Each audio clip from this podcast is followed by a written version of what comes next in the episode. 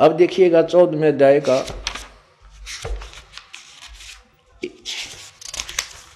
तीन चार और पाँच स्पष्ट करेंगे श्लोक।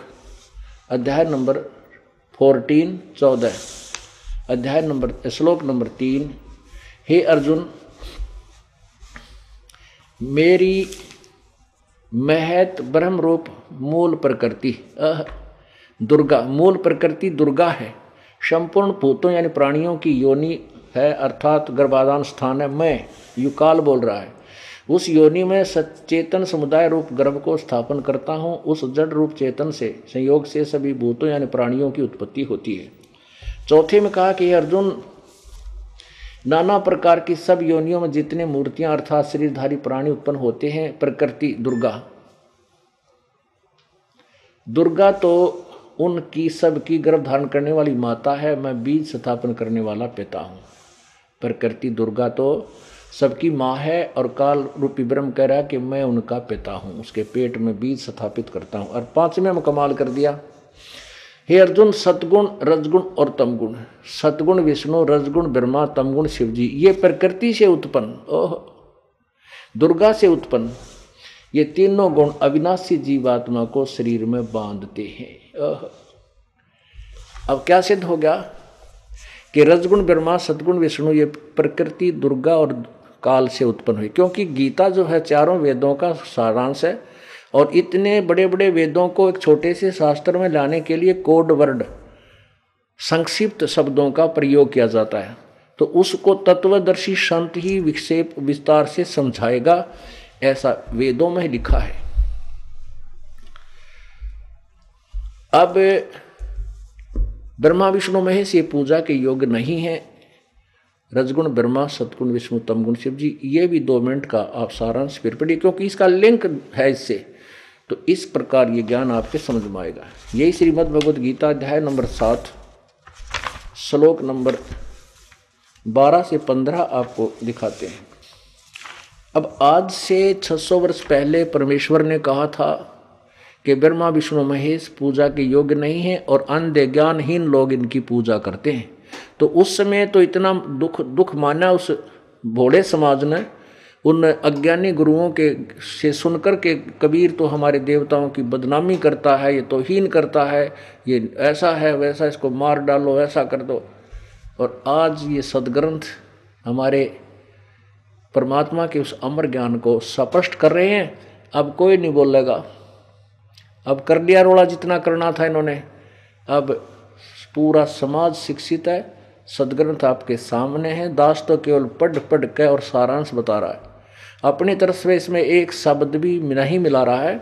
केवल कबीर परमेश्वर की वाणी को सदग्रंथों से मिला करके सत्सिद्ध करना चाहता है कि परमेश्वर थे, वो वो सर्वज्ञ थे, सर्वशक्तिमान थे और सब सारी सृष्टि के रचनहार थे। जिन्होंने जिनको लोग अक्षर ज्ञान रहित मानते थे, अज्ञानी मानते थे, आज उन्हीं परमेश्वर की वाणी सब सदग्रंथों से मिल रही है। आप देखिएगा अध्याय नंबर सात श्लोक बारह में कहा है, और भी जो सद्गुण से उत्पन्न होने वाले भाव हैं, जो रजगुण से उत्पन्न होने वाले तथा तमगुण से उत्पन्न होने वाले भाव हैं, उन सब को तो मुझसे ही होने वाला ऐसा जान होने वाले ऐसा जान, परंतु वास्तव उनमें मैं और वे मुझ में नहीं है। अब ये क्या है कि काल इन ब्रह्मा विष्णु महेश से भिन्न है और काल को श्राप लगा हुआ है ब्रह्म को एक लाख मानव शरीरधारी प्राणियों को नित आहार करने का। तो कहते हैं जो ब्रह्मा से उत्पत्ति, विष्णु से सती थी, शिव से संहार, इसका मूल कारण तो मैं ही हूँ, क्योंकि मेरे लिए सब व्यवस्था कर रहे हैं, लेकिन मैं इनमें नहीं हूँ, ये इनसे अलग रहता है, ये मुझ में नहीं। आगे देखिएगा अध्याय नंबर वही सात का श्लोक नंबर अब तेरह। गुणों के कार्य रूप सात्विक, राजस और तामस यानी ब्रह्मा विष्णु महेश, इन तीनों प्रकार के भाव से सारा संसार प्राणी समुदाय मोहित हो रहा है। ब्रह्मा विष्णु महेश के ऊपर ही ये आसक्त है। इन तीनों गुणों से परे मुझ अविनाशी को नहीं जानता। अय है तीनों गुणों से परे। आपने शिवपुराण में नौम नौम रुद्र संहिता नौवें अध्याय में पढ़ा था कि रजगुण ब्रह्मा, इस प्रकार ब्रह्मा विष्णु महेश तीनों देवताओं में गुण है और काल इनसे गुणों से परे है। तो यही यहाँ पर वही मेल खा रहा है। देखिएगा कार्य रूप गुणों के कार्य रूप सात्विक राजस तामस रजगुण ब्रह्मा सतगुण विष्णु इन ब्रह्मा विष्णु महेश रूपी इन तीनों गुणों के इन तीन प्रकार के भाव से ये सारा संसार प्राणी समुदाय मोहित हो रहा है। इन तीनों गुणों से ब्रह्मा विष्णु महेश से परे मुझ अविनाशी को नहीं जानता, अर्थात इन्हीं की पूजा में लगा रहता। आगे देखना चौदह में कहा है क्योंकि यह अलौकिक अति अद्भुत त्रिगुणमयी मेरी माया बड़ी दुस्तर है, खतरनाक है। ब्रह्मा विष्णु महेश को कह रहे हैं त्रिगुणमयी माया मेरी बड़ी दुस्तर बड़ी दुस्तर है, और जो पुरुष मुझको निरंतर भजते हैं वे इस माया का उल्लंघन कर जाते हैं। अर्थात काल कह रहा है कि ब्रह्मा विष्णु महेश से ऊपर जो ब्रह्म साधना करते हैं वो इन ब्रह्मा विष्णु महेश से अधिक लाभ प्राप्त करते हैं, लेकिन मोक्ष नहीं है उनका भी। आगे देख इसी में गीता में ही आपको स्पष्ट होगा। अब पंद्रह में कमाल कर दिया है, माया के द्वारा ब्रह्मा विष्णु महेश से मिलने वाला जो लाभ है इसी जाल में जो फंसे रहते हैं माया के द्वारा, जिनका ज्ञान हरा चुका जा चुका है। माया माने ब्रह्मा विष्णु महेश त्रिगुणमयी माया, त्रिगुणमयी मेरी माया बड़ी दुस्तर है या खतरनाक है। रजगुण ब्रह्मा सदगुण विष्णु तमगुण शिव जी का फैलाया हुआ जाल। तो कहते उस माया के द्वारा जिनका ज्ञान हरा जा चुका है वो असुर स्वभाव को धारण किए हुए मनुष्यों में नीच दूषित कर्म करने वाले मूर्ख मूढ़ लोग मुझको नहीं बजते। ओए होए, ब्रह्मा विष्णु में रजगुण ब्रह्मा है, सतगुण विष्णु है, तमगुण शिव जी स्पष्ट हुआ। गीता जी सातवें अध्याय के बारह से पंद्रह श्लोक में स्पष्ट कर दिया कि ब्रह्मा विष्णु महेश की ही पूजा में जो दृढ़ हो चुके हैं इनसे आगे किसी ज्ञान को सुनने को तैयार नहीं है। उन कहते हैं उन राक्षस स्वभाव को धारण किए मनुष्यों में नीच दुष्ट कर्म करने वाले मूर्ख, यो गीता ज्ञानदाता कहता मेरी भक्ति भी ना करते, और अपनी को भी यह श्रेष्ठ कहता है। ये कहते हैं इसलिए मेरी भी श्रेष्ठ नहीं है लेकिन ब्रह्मा विष्णु महेश से अच्छी है। लेकिन पूर्ण परमात्मा की भक्ति अठारहवें अध्याय के छठसठ बासठवें श्लोक में कहा है कि अर्जुन तू सर्वभाव से उस परमात्मा की शरण में जा जिसकी कृपा से तू परम शांति और शाश्वत स्थान यानी सतलोक को प्राप्त होगा। और परमात्मा क्या कहते हैं, अब हमने अपने जो परमात्मा की वाणी है उसको जनसाधारण में सिद्ध करना है कि वो सत्य है, सत्य है, सत्य है, जिसके साथ सब सदग्रंथ एक ही मत है। अब देखना तीन तीनों देव और अवतारा ताको भजे सकल संसारा, तीनों गुण का ये विस्तारा धर्मदास मैं कहूँ पुकारा। ये तीनों देव गुणों का रजगुण ब्रह्मा सतगुण विष्णु तमगुण शिव जी का ये सारा पसारा है, ये मैं आवाज़ देकर कह रहा हूँ। गुण तीनों की भक्ति में ये भूल पड़ो संसारे, कहे कबीर निज नाम बिना कैसे उतर पार। ओए होए, परमेश्वर भी वही बोल वही ज्ञान दे रहा है जो हमारे पवित्र सदग्रंथ गीता जी बता रही है। गुण तीनों की भक्ति में रजगुण ब्रह्मा सतगुण विष्णु तमगुण शिव जी, यानी गीता जी पुराण देवी पुराण शिव पुराण आदि का निष्कर्ष इन दस पंक्तियों में प्रभु ने दे रखा है। इसको समझाने के लिए दस पंक्तियों को स्पष्ट करने के लिए कितने सदग्रंथों को आपके सामने पेश किया जा रहा है, जब जाके ये अज्ञान रूप अंधेरा आप जी का हटेगा और परमात्मा के ऊपर आपका मान फिर मन फिर दृढ़ता से रुकेगा, डटेगा। दास ये बताना चाह रहा है कि न तो पवित्र हिंदू समाज अपने सदग्रंथों से परिचित है और न ही कबीर पंथी अपने कबीर सागर और कबीर साहिब की वाणी से परिचित है, न ही कुरान शरीफ के मुसलमान भाई कुरान शरीफ के यथार्थ ज्ञान से परिचित हैं और न ही ईसाई भाई पवित्र बाइबल जी के ज्ञान से परिचित हैं। उनको भी ये दास परिचित करा रहा है जैसे आपको पवित्र हिंदू धर्म के सदग्रंथों को आपके समक्ष पेश किया गया। अब पाँच मिनट आपको दिखाते हैं कि परमात्मा ने कहा था धर्मदास तो लाख दोहाई, ये सार शब्द की दबार ना जाई, ये मूल ज्ञान भी कहीं बार ना जाई। ये जो ज्ञान अब सुना जा रहा है परमात्मा ने छह सौ साल पहले विस्तार से लिख दिया था, लेकिन कहते हैं ये कबीर साहब की वाणी को समझना वेदों से भी कठिन है। तो परमात्मा की वाणी केवल कबीर परमेश्वर की रजा से ही समझी जानी थी। इससे पहले कबीरपंथी ढेर सारे हो लिए बड़ा बहुत बड़ा। अगर विश्व में कबीर पंथ को एक कर दिया, जायज़ो कबीर पंथ कहलाते हैं। पंथी तो नहीं है वो, उनको ज्ञान तो है नहीं, ना उनके पास समाधान है, ना भक्ति है। फिर भी जो कबीर पंथी कहलाते हैं, इतना विस्तार उस प्रभु की आज भी महिमा जो है एक नंबर पे है। उनके पूरी जनसंख्या को मिला दिया जाए तो जो कबीर साहब को मानने वाले हैं विश्व में एक नंबर में जनसंख्या पर आ जाते हैं। हिंदुस्तान में तो सबसे ज़्यादा है वो। तो कहने का भाव ये है कि अब कबीर सागर के अंदर परमात्मा ने कहा था, धर्मदास तुझे लाख दोहाई ये सार शब्द, क्योंकि एक तो सतनाम है और एक सार नाम है। एक साधारण ज्ञान है, एक मूल ज्ञान है। साधारण ज्ञान से तो कबीर पंथी परिचित हैं, लेकिन मूल ज्ञान से परिचित नहीं है। मूल ज्ञान ये दास आपको बता रहा है, और न ही वो भक्ति से परिचित हैं। उनके पास तत्व वो यथार्थ नाम मंत्र नहीं है। अब धर्म उस काल ने कहा था परमात्मा से, द्वादश पंथ करूं मैं साजा, नाम तुम्हारा ले करूं आवाजा। द्वादश पंथ नाम जो ले ही, वो हमरे मुख आन समोही। पहले अंश हमारा जाई हमारे जाई, पीछे अंश तुम्हारा आई। अब क्या बताया था परमात्मा से, काल की वार्ता हुई थी। तो काल ने प्रभु को से एक वचनबद्ध करके भिक्षा मांगी थी कि प्रभु आप तीन युगों में जीव थोड़े ले जाना, चौथा युग जब कलयुग आवे तब तो शरण जीव हो जावे।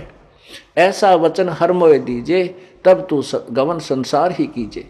कि हे परमात्मा मुझे ये वचन दे दीजिए, फिर आप संसार में जाइए। अब काल ने क्या कहा कि मैं तेरा नाम लेकर कबीर कबीर कबीर पंथी कबीर पंथी कह के बारह नकली पंथ चलाऊंगा। फिर परमात्मा ने कहा था कि मैं फिर आगे आऊँगा, तेरे उन बारह को भी नष्ट करके एक का पंथ चलाऊँगा। उसके लिए थोड़ी देर आपको कबीर सागर दिखाते हैं। पवित्र कबीर सागर, इसमें बारह पंथ कबीर पंथियों ने के हैं, बारह पंथ, जिन जिनमें बारहवां पंथ जो है गरीबदास जी का पंथ है। और संत गरीबदास जी हरियाणा में छुडानी में हुए हैं। उस गरीबदास वाले पंथ से ही दास का संबंध है। मेरे पूज्य गुरुदेव जी गरीबदास जी के अनुयायी थे, उन्हीं से दास को उप, उपदेश प्राप्त हुआ। पहले हम छुडानी धाम जाते थे, लेकिन उन लोगों की क्रिया शास्त्र के विरुद्ध है, वहाँ हमारा मेल नहीं खाया। इसलिए प्रभु प्रेरणा से हमने अलग से अपना शास्त्र ये आश्रम बनाया और यथार्थ ज्ञान का यहाँ प्रचार किया। अब परमात्मा आपको दिखाते हैं पवित्र कबीर सागर।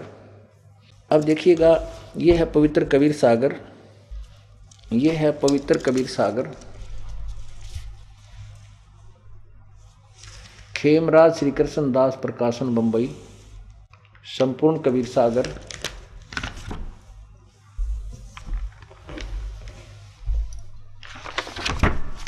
और वही इसके कौन है प्रकाशक, कबीर कबीर सागर प्रथम खंड ज्ञान सागर इसमें लिखा है।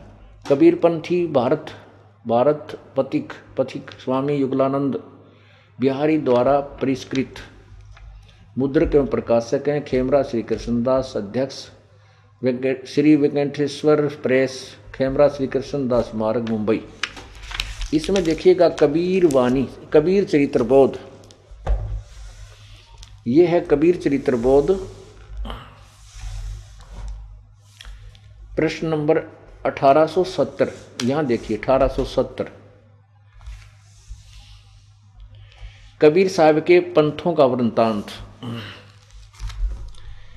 प्रथम नारायण दास जी का पंथ, अब ये याद रखना, प्रथम नारायण दास जी का पंथ, याग्गोदास जी का पंथ, सूरत गोपाल पंथ, मूल रंजन पंथ, टकसारी पंथ, भगवान दास जी का पंथ, सतनामी पंथ, कमालिय पंथ, कमाली पंथ माने कमालिय कमाल का, कमाल पंथ, राम कबीर पंथ, प्रेम दाम की वाणी पंथ, ग्यारहवा जीवा पंथ, बारहवा गरीबदास पंथ।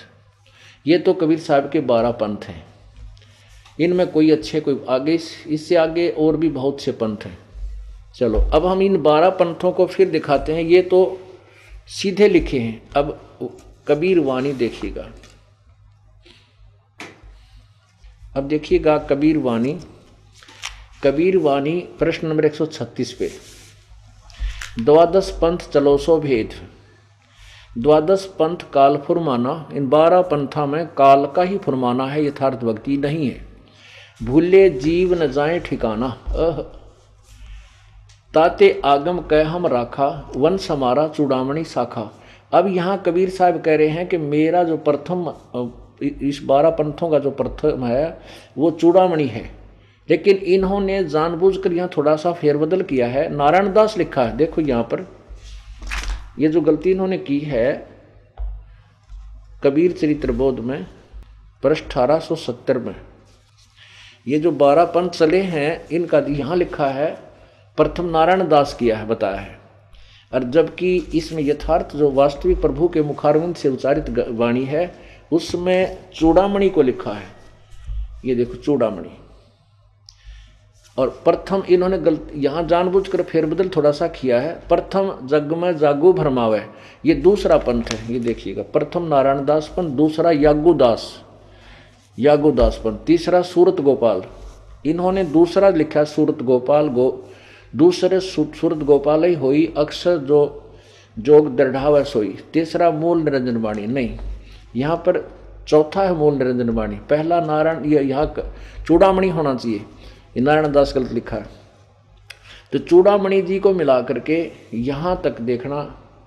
पांचवा बीज को लेखा, पांचों पंथ बीज को लेखा। छठवां सतनामी प्रकाशा, यहाँ देखो इसमें सातवां है सतनामी, इसमें छठा लिखा है, छठवां सतनामी प्रकाशा। चलो सातवां जीव पंथ ले बानी, जीवा पंथ, और आठवां राम कबीर पंथ। नौवां ज्ञान की ज्ञान की कला दिखावा, ये दसवां है परम धाम की वाणी।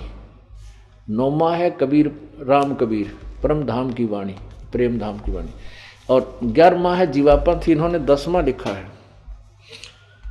अच्छा नौवां दसवां परम, इन्होंने दसवां परम धाम की वाणी लिखा है।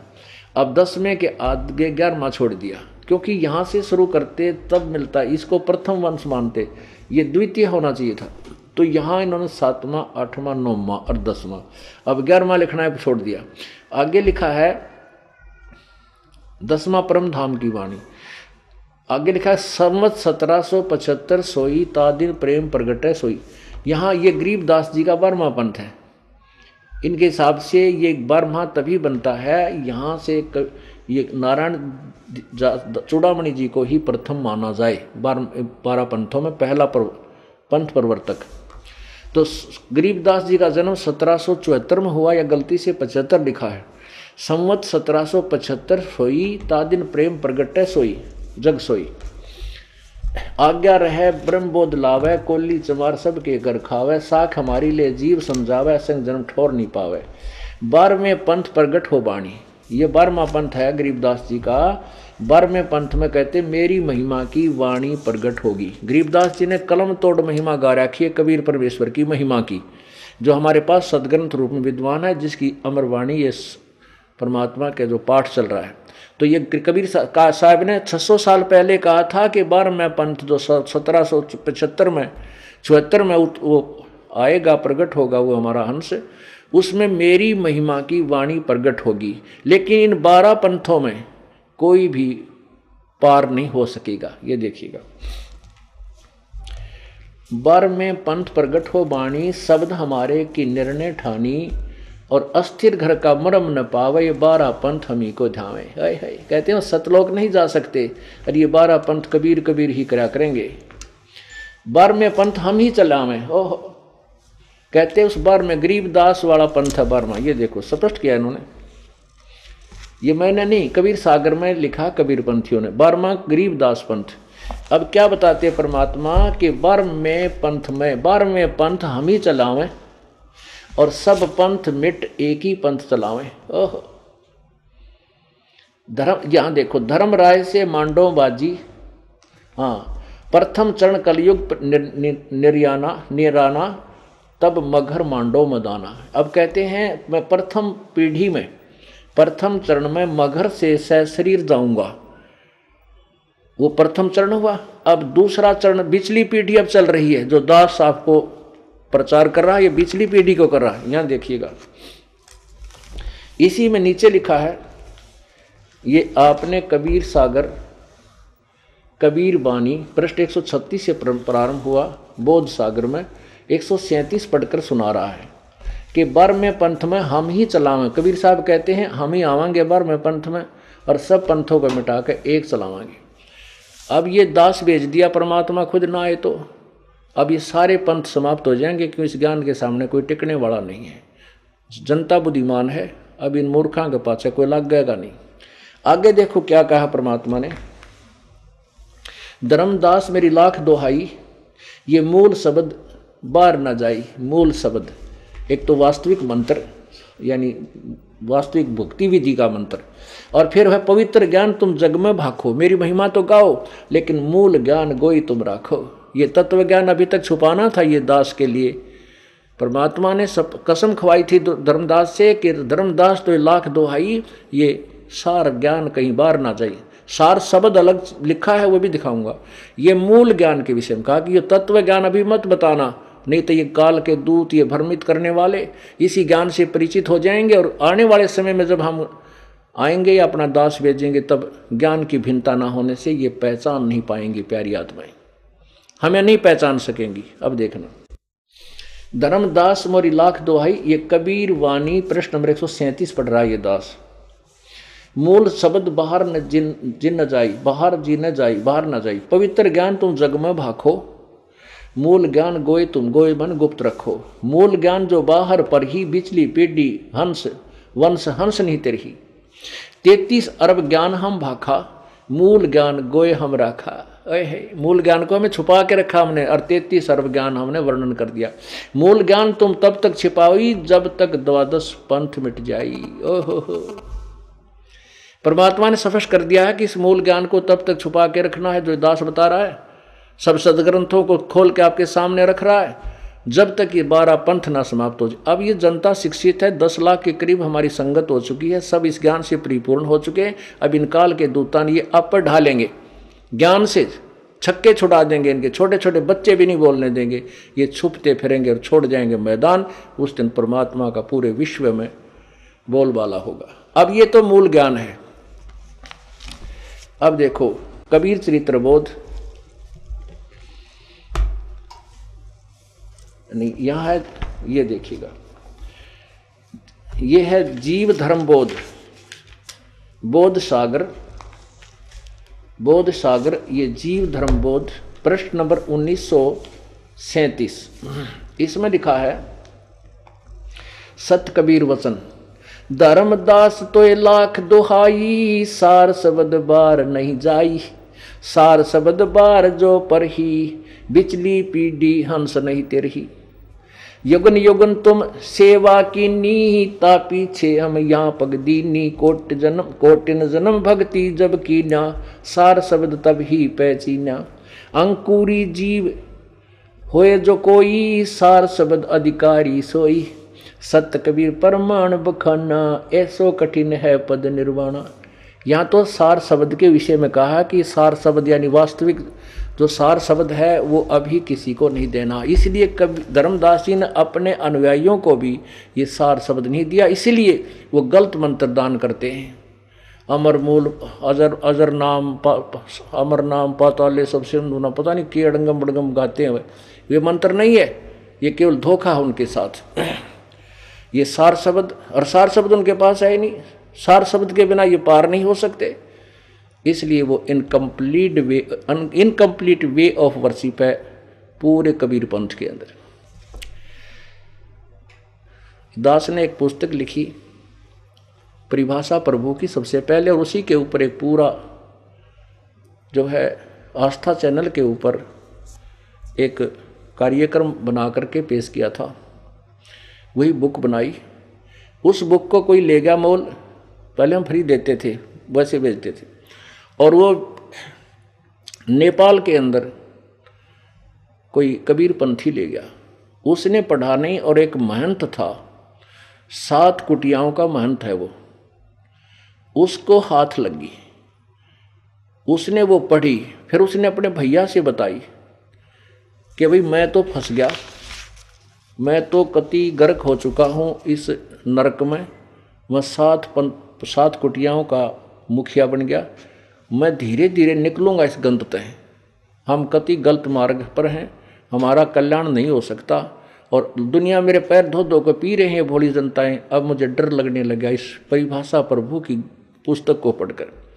उसका भाई जो है इंजीनियर है उसमें नेपाल में, उसने अपने दो पुत्रों को भी पढ़ा के बेटा देखो ये ज्ञान, एक उनका बेटा जो है एमबीए कर रहा है, एक एमबीबीएस डॉक्टर की तैयारी कर रहा है, फाइनल ईयर है, उन्होंने ने भी पढ़ा। तब उन तीनों ने मिलकर निष्कर्ष निकाला, पिताजी पृथ्वी पर ऐसा ज्ञान नहीं है, हम भ्रमित हैं, हम नकली कबीरपंथी हैं। जब ये दास जेल से बाहर आया, एक महीने के बाद ही वो वहाँ से आए और उपदेश लेकर गए। उसके बाद उन्होंने कहा कि हमारा भाई सात कुटियाओं का महंत है और उसी ने हमें ये मार्ग बताया है और वो भी आएगा। मैंने कहा ये महंत नहीं आ सकते, इन्होंने तो पशु बनना मंजूर है, ये नहीं आ सकेंगे क्योंकि ये अभिमानी हो चुके हैं, ये प्रभु बन चुके हैं, और यदि वो आ गया तो तेरे भाई जैसा इंसान पृथ्वी पर नहीं है।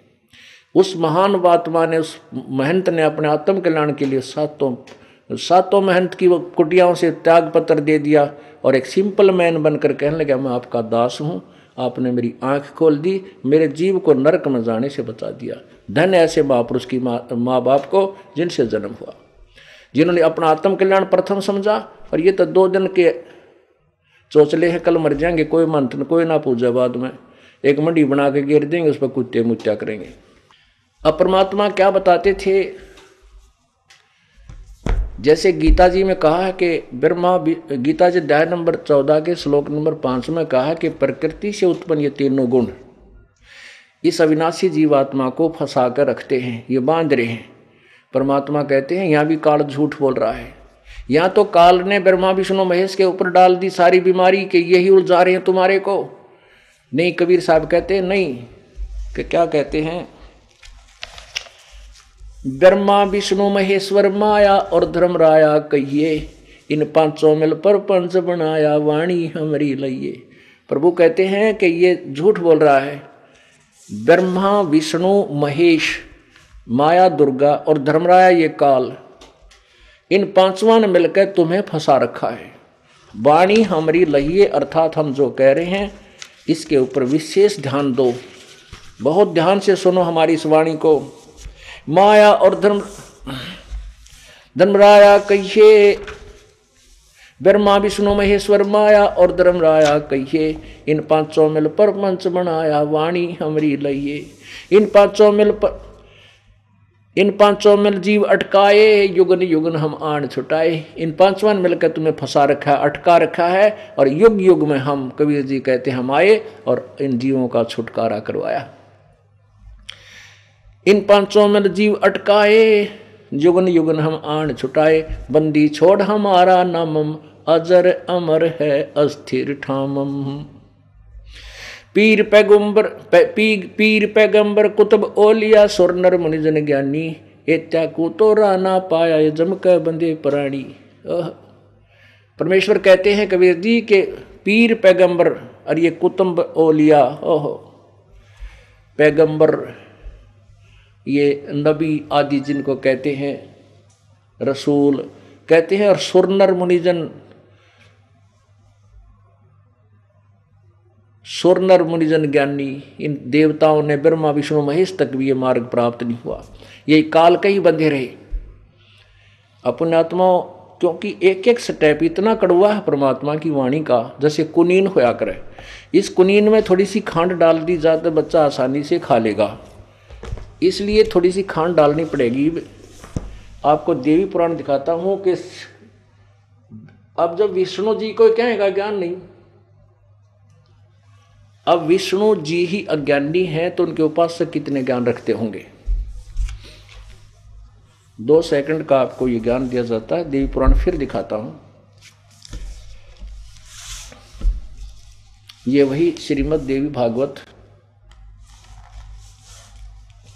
और इसके अब विष्णु जी को कितना ज्ञान है ये आपको दिखाते हैं। ये है प्रश्न नंबर अट्ठाईस, प्रथम सकंद। ये प्रथम सकंद प्रश्न नंबर अट्ठाईस पे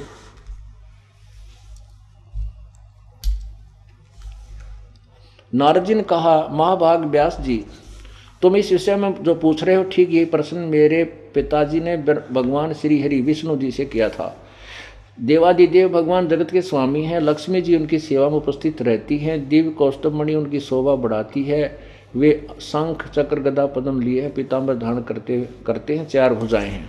आगे देखो, ऐसे जग जगत गुरु आश्रयदाता, जगत गुरु एवं देवताओं के भी देवता हैं ब्रह्मा विष्णु महेश ना विष्णु जी। ऐसे जगत प्रभु भगवान श्रीहरि महान तप कर रहे थे। अब नारद जी बता रहा है, व्यास जी मैं बताता हूँ आपको, एक समय मेरे पिताजी ने देखा कि श्री विष्णु जी तप कर रहे थे, घोर तप कर रहे थे, उनकी समाधि लगी थी। जब उनकी समाधि खुली तो ब्रह्मा जी ने पूछा, क्या पूछा है देखिए, ऐसे जगत प्रभु महान भगवान श्रीहरि महान तप कर रहे थे, उनकी समाधि लगी थी, यह देखकर मेरे पिता ब्रह्मा जी को बड़ा आश्चर्य हुआ, अतः उन्होंने उनसे जानने की इच्छा प्रकट की। ब्रह्मा जी ने पूछा, प्रभु आप देवताओं के अध्यक्ष, जगत के स्वामी और भूत भविष्य एवं वर्तमान सभी जीवों के एकमात्र शासक हैं भगवान, फिर आप क्यों तपस्या कर रहे हैं और किस देव की आराधना में मगन ध्यान मगन हैं? मुझे असीम आश्चर्य तो यह हो रहा है कि आप देवेश्वर हैं एवं सारे संसार के शासक होते हुए भी समाधि लगाए बैठे हैं। ब्रह्मा जी के ये विनित विनित वचन सुनकर भगवान श्री हरि यानी विष्णु जी उनसे कहने लगे, ब्रह्मन सावधान होकर सुनो, मैं आपके अपने मन का विचार व्यक्त करता हूँ। देवता दानव मानव यह सब यह सब यही जानते हैं कि तुम सृष्टि करते हो, मैं पालन करता हूँ, संकर संहार क्या करते हैं, परंतु फिर भी वेद के पारगामी पुरुष अपनी युक्ति से यह सिद्ध करते हैं कि रचने पालने और संसार संहार करने की ये योग्यता जो हमें मिली है उसकी अधिष्ठात्री शक्ति देवी है। वे कहते हैं कि संसार की सृष्टि करने के लिए तुम में राजसी शक्ति का संचार हुआ है, मुझ में सात्विक शक्ति मिली है और उधर में तामसी शक्ति का आविर्भाव हुआ है। उस शक्ति के अभाव से तुम इस संसार की सृष्टि नहीं कर सकते, मैं पालन करने में सफल नहीं हो सकता, रुद्र संहार कार्य होने रुद्र से संहार कार्य होना भी संभव नहीं। ब्रह्मा जी हम सभी उस शक्ति के सहारे हैं, ये अपने कार्य में सदा सफल होते आए हैं। सुवर्त प्रत्यक्ष और परोक्ष दोनों ही उदाहरण में तुम्हारे सामने रखता हूँ, सुनो। यह निश्चित बात है कि उस शक्ति के अधीन हो होकर ही मैं उस शेष नाग की सैया पर सोता और सृष्टि जागने पर करने का अवसर आते ही जाग जाता हूँ। मैं सदा तप करने में लगा रहता हूँ, उस शक्ति के शासन से मैं कभी मुक्त नहीं सो रह सकता। कभी अवसर मिला तो लक्ष्मी के साथ सुखपूर्वक समय बिताने का सौभाग्य प्राप्त होता है। मैं कभी तो दानवों के साथ युद्ध करता हूँ, अखिल जगत को भय पहुँचाने वाले दैत्यों के विकराल शरीरों को शांत करना मेरा परम कर्तव्य हो जाता है। मुझे सब प्रकार से शक्ति के अधीन होकर रहना पड़ता है, उन्हीं भगवती शक्ति का मैं निरंतर ध्यान किया करता हूँ। ब्रह्मा जी मेरी जानकारी में उन भगवती शक्ति से बढ़कर दूसरा कोई देवता नहीं। ओ हो हो, काट दिया रोग, चाड़ा पाट दिया विष्णु जी ने ज्ञान का। नो क्या मेरी समझ में आता है विश्व दुर्गा से ऊपर कोई भगवान कोई ना, और मैं इससे की पूजा करता हूँ। परमात्मा क्या कहते हैं, सुर नर मुनिजन तैतीस करोड़ी ही बंदे से भी काल की जो डोरी, पीर पैगंबर कुतुब ओलिया सुर नर मुनिजन ज्ञानी, एत्या को तो राना पाया ये काल का बंधे प्राणी। आगे देखो दुर्गा क्या कहती है, फिर देखो देवी पुराण में ही अब पाँच सौ बैसठ पृष्ठ पे देवी कहती है पर्वतराज को, आप देखो श्री ये है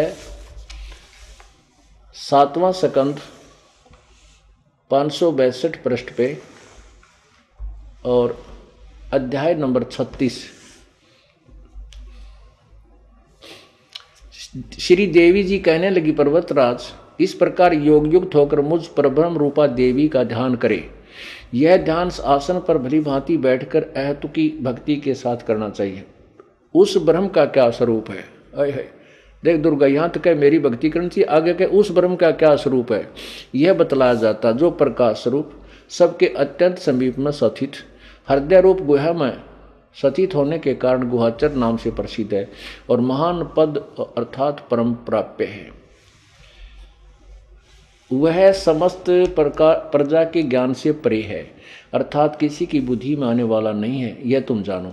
जो परम प्रकाश रूप है, जो सूक्ष्म से अत्यंत सूक्ष्म है, जिसके जिसमें संपूर्ण लोक और उन लोकों में बिना निवास करने वाले प्राणी स्थित हैं, वह अक्षर ब्रह्म है।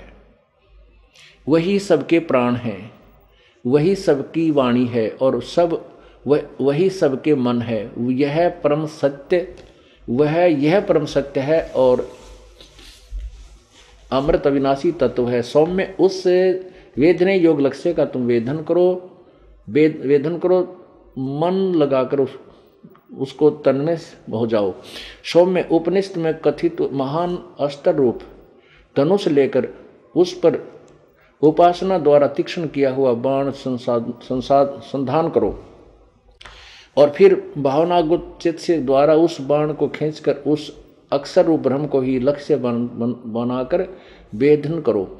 उस परवण ओम धनुष एवं परवण माने ओम धनुष है, जीवात्मा बाण है और ब्रह्म को उसका लक्ष्य कहा जाता है। अब देखो, यहाँ तो ये कह रही है वह अक्षर ब्रह्म है, अविनाशी परमात्मा है। अब दुर्गा भी विचलित कर रही है, लेकिन अपने से किसी और परमात्मा के भजन के लिए ही संकेत कर रही है, निर्देश कर रही है। और विष्णु जी कह रहा है कि मैं तो विष्णु, दुर्गा से ऊपर को देवता है ना मानता, यह पूजने योग्य है। दुर्गा कहती है कि उसकी पूजा करो। आगे देखो,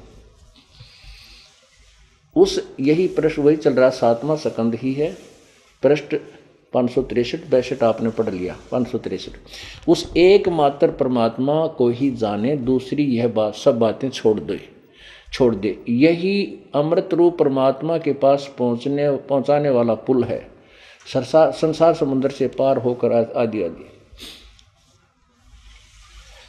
वह यह सबका आत्मा ब्रह्मलोक में दिव्य आकाश में स्थित है। धीर यानी बुद्धिमान पुरुष, तत्वदर्शी संत, विज्ञान के द्वारा जो आनंद रूप अमृत अविनाशी ब्रह्म सर्वत्र प्रकाशित है, उसको भलीभांति देख लेते हैं। उस कार्य रूप कार्य कारण रूप पुरुषोत्तम को देख लेने पर इस जीव के हृदय की गांठ अविदा छूट जाती है, सारे संशय नष्ट हो जाते हैं और सब शुभ अशुभ कर्म क्षीण हो जाते हैं। वह निर्मल और निष्कल ब्रह्म प्रकाश में प्रकोश देव परम धाम में विराजित है। अब क्या कहता है, दुर्गा कह रही है कि उस भगवान की पूजा करो, वो ब्रह्मलोक में रहता है। अब देखो, दुर्गा ने भी, क्योंकि काल ने दुर्गा को डरा दिया था कि तूने यदि पूरा भेद दे दिया तो तेरी खैर नहीं है, ये फंस गई इसके। अब जैसे ये नाच नचा रहा है ऐसे ये नाच रही है। अब ये कहती है कि वो वो पूर्ण परमात्मा, संकेत पूर्ण परमात्मा की तरफ है, आखिर में कहती है ब्रह्मलोक में रहता है। और गीता जी कहती है ब्रह्मलोक भी नाशवान है, क्योंकि गीता वेदों का सारांश है। अब देखिए आठवें अध्याय का सोलहवां श्लोक, गीता जी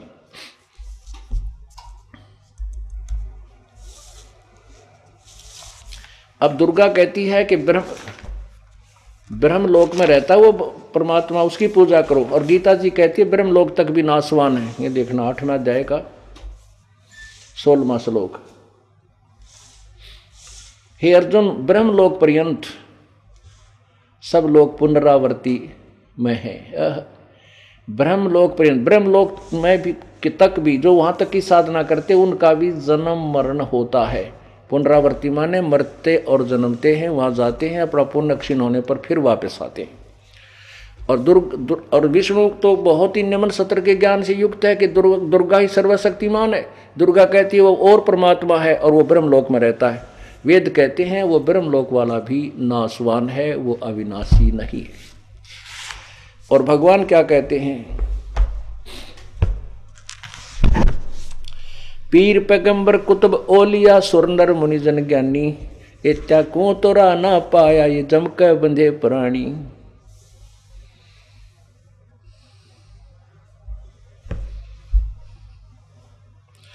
मुल्ला माया मग में बैठी हंसा चुन चुन खाई, ये ज्योत स्वरूपी कहे निरंजन में ही करता भाई। एक न करता दो ना करता नो ठहराए भाई, ये दसवां भी धुंधर में मिल जा सत कबीर दुहाई। कहते हैं ये मूला माया, दुर्गा और ये काल रास्ते में अटके अटका लेते हैं, जीवों को उलझाते हैं। और ज्योतिष ज्योत स्वरूपी निरंजन कहता है मैं ही भगवान हूँ। जैसे अभी शिव पुराण में आपने पढ़ा था कि मैं भगवान हूँ, कोई और भगवान नहीं है। परमात्मा कहते हैं ज्योत स्वरूपी कह निरंजन मैं ही करता भाई, एक न करता दो ना करता नौ ठहराए भाई, और दसवां भी धुंधर में मिल जा सत कबीर दुहाई। नौ अवतार हो चुके हैं, अब दसवां और होगा। श्री विष्णु, श्री कृष्ण, ये ब्रह आदि कहते हैं नौ लिए, पार परशुराम आदि कहते हैं। तो सारे गए अपने कर्म बिगाड़ के, और दसवां भी ऐसे ही अपने कर्म बिगाड़ कर नष्ट हो जाएगा।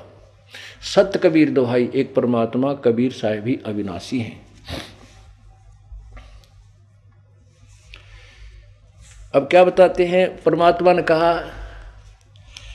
माया आदि निरंजन भाई, अपने जाए अप खाई। ओए होए, ये दुर्गा और ज्योति निरंजन अपने आप जामा पे पैदा कर आप खा रहे हैं इनको। माया आदि निरंजन भाई, अपने जाए अप खाई। ब्रह्मा विष्णु महेश्वर चेला, ओहंग सोहंग का है खेला। सुन शिखर में धर्म अन्यायी, जिन शक्ति डायण मैल पठाई। ओए होए, ऊपर के लोक में कहते हुए काल रहता है। एक ब्रह्मांड का चित्र देखिए, एक ब्रह्मांड, ये एक ब्रह्मांड का चित्र है। ये है एक ब्रह्मांड का चित्र, लघु चित्र। अब ये है एक ब्रह्मांड अंडे की शक्ल का। अब आइए यहाँ पर, यहाँ तो देखो ये पृथ्वी लोक है जहाँ हम बैठे हैं। ये पृथ्वी लोक है, ये पाताल लोक है, ये विष्णु, ये ब्रह्मा का लोक है, विष्णु जी का लोक है, ये विष्णु जी का लोक है, शिव का लोक है। और ये स्वर्ग है, और ये इंद्र का लोक है। ये है ब्रह्म लोक, ये ब्रह्म लोक है इतना, ये ब्रह्म लोक है। और यहाँ सुन शिखर में, इसके सबसे ऊपर, ये अलग से इन्होंने बिल्कुल वो अलग स्थान रखा काल ने। ये तीन स्थान बना रखे हैं, एज सतोगुण युक्त, ये रजोगुण युक्त पर रजोगुण प्रधान, ये तमोगुण प्रधान, ये सतोगुण प्रधान। सतोगुण प्रधान में ये स्वयं विष्णु रूप और में रहता है, दुर्गा को लक्ष्मी रूप में रखता है। और तमोगुण प्रधान क्षेत्र में स्वयं शिव रूप धारण कर लेता है और दुर्गा को पार्वती रूप बना लेता है। ये रजोगुण प्रधान क्षेत्र है, इसमें ये काल ब्रह्मा रूप धारण कर लेता है और स्वयं पार्वती को जो है सावित्री रूप में रखता है। कहते हैं शिखर सुन में धर्म अन्यायी, ये धर्मराय, काल भी इसको धर्मराय भी कहते हैं। शकर शकर शिखर सुन में शिखर सुन में काल अन्यायी, जिन शक्ति डायण मैल पठाई। ये दुर्गा का अलग से स्थान है, जहाँ ये ब्रह्मा विष्णु महेश गए थे कि वो एक बहुत बड़ा समुद्र था, वहाँ एक सुंदर पलंग बिछा था, उस पर एक देवी थी, उसका अलग स्थान है। यहाँ से फिर ये अलग रूप धारण करके इन लोकों में घूमती रहती है। ये सारा कार्य यही संभाले है, ये गुप्त रहता है, ये किसी के सामने प्रकट अपने वास्तविक रूप में नहीं आता। ब्रह्मा विष्णु महेश रूप ही धारण करता है। तो यहाँ परमात्मा उसी के विषय में कहते हैं माया आदि निरंजन भाई, अपने जाए अप खाई। ब्रह्मा विष्णु महेश्वर चेला, सुन शिखर में धर्म अन्यायी, जिन शक्ति डायण मैल पठाई। होय होय, डायण कहा इस दुर्गा को कि ये काल का सहयोग दे रही है और अपने बच्चों को पैदा करके काल के मुंह में डाल रही है। लाख ग्रास सैनित उठ दूती, माया आद तकत की कुती। अब दुर्गा को लताड़ रही है परमात्मा कि ये उस लोक से आई थी, अब ये उसे विमुख होकर के अपने मेरी आत्माओं को दुखी करवा रही है, काल का संयोग सहयोग दे रही है। सवा लाख घड़ियाँ नित भंडे, हंसा उत्पत्ति पर ले डंडे। लाख ग्रासें नित उठ दूती, कहते हैं एक लाख यू काल रोज खाता है और सवा लाख यू उत्पन्न करता है। सवा लाख घड़ियाँ नत भांडे, ये भांडे माने शरीर, और हंसा उत्पत्ति परलय डांडे, कि ये पुण्यात्मा जो भक्तात्मा हैं इनको जन्म और मृत्यु के दंड से दुख दुखी किया जा रहा है। सवा लाख घड़ियाँ नत भांडे, हंसा उत्पत्ति परलय डांडे, ये तीनों चेला बटपारी ही सिरजे पुरुषा सिरजी नारी। ये तीनों चेला ब्रह्मा विष्णु महेश ये भी धोखेबाज हैं, कहते इन्होंने भी धोखा दे रखा जीव को और ये स्त्री पुरुष बना करके काल के मुंह में डाल रहे हैं। खोखापुर में जीव भुलाए, सोपन विष्ट वैकुंठ बनाए, ये अरहट का कुआ लोई, यागल बंजा है सब कोई। कीड़ी कुंजर और कीड़ी कुंजर और अवतारा, हर हर डोर बंदे कई बारा, अरब अलील इंद्र हैं भाई, हर हर डोर बंदे सब आई। कहते कोटे करता फिरता देखा, हर हर डोर कहो कहूँ सुन लेखा, ये चतुर्भुजी भगवान कहाँ वे, हर हर डोर बंदे सब आवे। यो है खोखापुर का कुआ, या में पड़ा सो निश्चय बुआ। परमात्मा कहते हैं ये ब्रह्मा विष्णु महेश ये चतुर्भुजी भगवान कवावें और ये भी जन्म मरण के चक्कर में चौकस जावें। पुण्यात्मा जहाँ से पर सत्संग प्रारंभ हुआ था, परमात्मा कह रहे थे अलक निरंजन बड़ा बटपारा, तीन लोक जीव करत आहारा, ब्रह्मा विष्णु शिव नहीं बचाए, सकल खाए पुन धूर उड़ाए। ब्रह्मा विष्णु महेश को भी नहीं बख्शता, इनको भी खाता है जब इनका समय पूर्ण हो जाता है।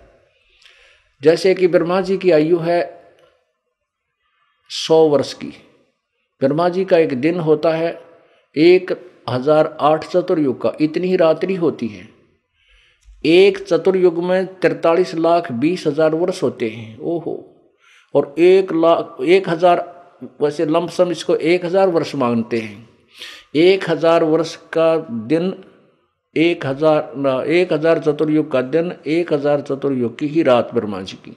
तीस दिन रात का महीना और बारह महीने का वर्ष, सौ वर्ष की आयु ब्रह्मा की। सात ब्रह्मा मृत्यु के बाद एक विष्णु मरेगा, सात विष्णु की मृत्यु के बाद एक शिव की मृत्यु होगी, फिर ये प्राणी तो एक चौरासी लाख योनियों में चले जाएंगे। ये काल क्या करेगा, अन्य पुण्यात्माओं को अपने घर जन्म देगा दुर्गा के संयोग तय, और फिर उनको यहाँ का प्रधान बना देगा। पुण्य उनके ही पुण्य होंगे। जैसे अभी आपने शिव पुराण में पढ़ा कि ये दूत मैंने तुम्हारे को पद दिया है सतीथि संहार और सतीथि उत्पत्ति का, ये तुम्हारे तप से ही, तुमने तप किया उस तप के प्रतिफल में मैंने तुम्हें यहाँ का प्रधान बना दिया। ये अपने दौरे इतना फटकड़ी भी लाता। तो परमात्मा हमें याद दिलाना चाहते ये चतुर्भुजी भगवान कहाँ में, हर हट डोर बंदे सब आवें। जन्म मृत्यु के रहट वाले कुएं में ये ब्रह्मा विष्णु महेश भी फंसे हुए हैं। इसलिए परमात्मा कहते हैं हम बंदी छोड़ हमारा नामम, अजर अमर है अस्थिर ठामम, अमर करूँ सतलोक पठाऊं, ताते बंदी छोड़ कहाऊं। बोलो सतगुरुदेव।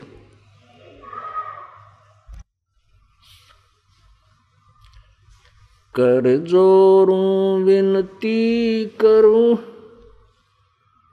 धरूं चरण पर शीश, गुरु राम देवानंद जी महाराज ने दियो नाम बख्शीश। कोटि कोटि सिजदा करूं हूँ, कोटि कोटि प्रणाम, चरण कमल में राखियो मैं बांधी जाम गुलाम। कुत्ता तेरे दरबार का मोतिया मेरा नाम, गले प्रेम की जेवड़ी जाखें चोहा जाऊं मैं। तो तो करो तो बावड़ू, दूर दूर करो तो जाऊं, जो राखो तो ही रहूं, जो देवो सो खाऊं।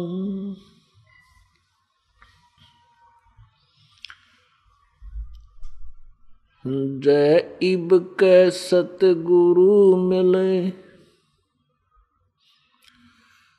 जैब कै सतगुरु मिले सब दुख आँखों रो, चरणों ऊपर शीस धरूं कहूं जो कहनी हो। कबीर गुरु जी मिलेंगे पूछेंगे कुशलात, आद अंत की सब कहूं अपने दिल की बात। गुरु जी तुम ना भूलियो चाहे लाख लोग मिल जाएं, हमसे तुमको बहुत है तुमसे हमको नहीं। तुम्हारे विसारे क्या बने मैं किसकी शरण में जाऊं, शिव ब्रंच मुनि नारदा तिनके हृदय न सम।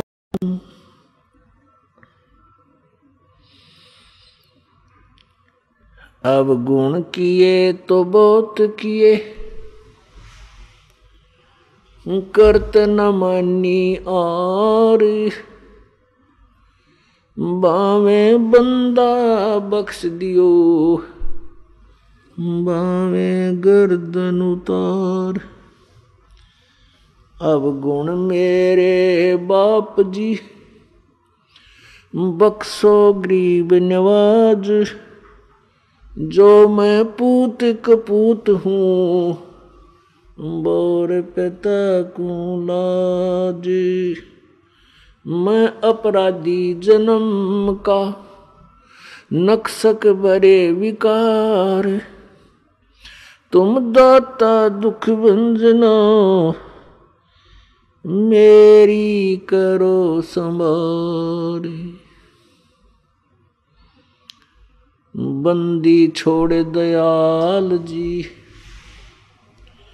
तुम तक हमारी दौड़े, जैसे कागज हाज का अब सूझे और न ठोरे।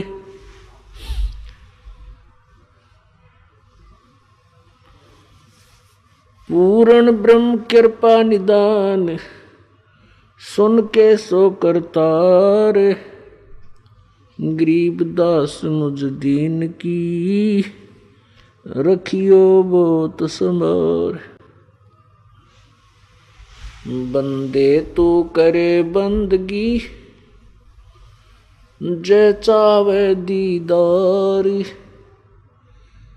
अवसर मानुष जन्म का भाई मिलन बारंबार। मानुष जन्म पाके जो नहीं रटे हरि नाम, जैसे कुआ जल बिना बनवाया क्या काम।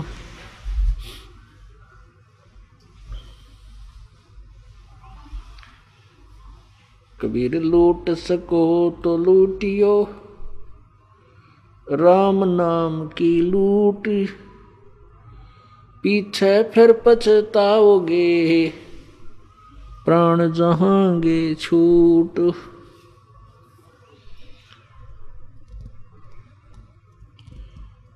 कबीर जिव्या तो आए भली जो रटे हरि नाम, नहीं तो काट फेंक दियो ये मुख में भलो ना चाम। राम रटत कोढ़ी भलो चू चू पड़े जो चाम, वो सुंदर शरीर किस काम का जा मुख नाही नाम। राम रटत दारिद्र भलो टूटी घर की छान, वो सुंदर महल किस काम के जहाँ भक्ति नहीं भगवान। आदिनी के पास हैं पूर्ण ब्रह्म दयाल, मान बढ़ाई मारियो भाई बेअदबी सिरकाल।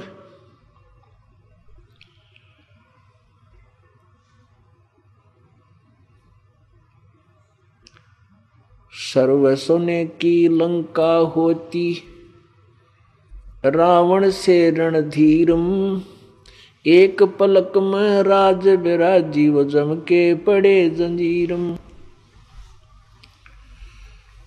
उदय अस्त बिच चक्र चले थे ऐसी जन ठकुराई, चुनक ऋषिश्वर कल्प करी तब खोज न पाया राई। साठ हजार सगड़ कै होते कपिल मुनीश्वर खाए, एक सपुत्र उतान पात का परमात्म पद पाए।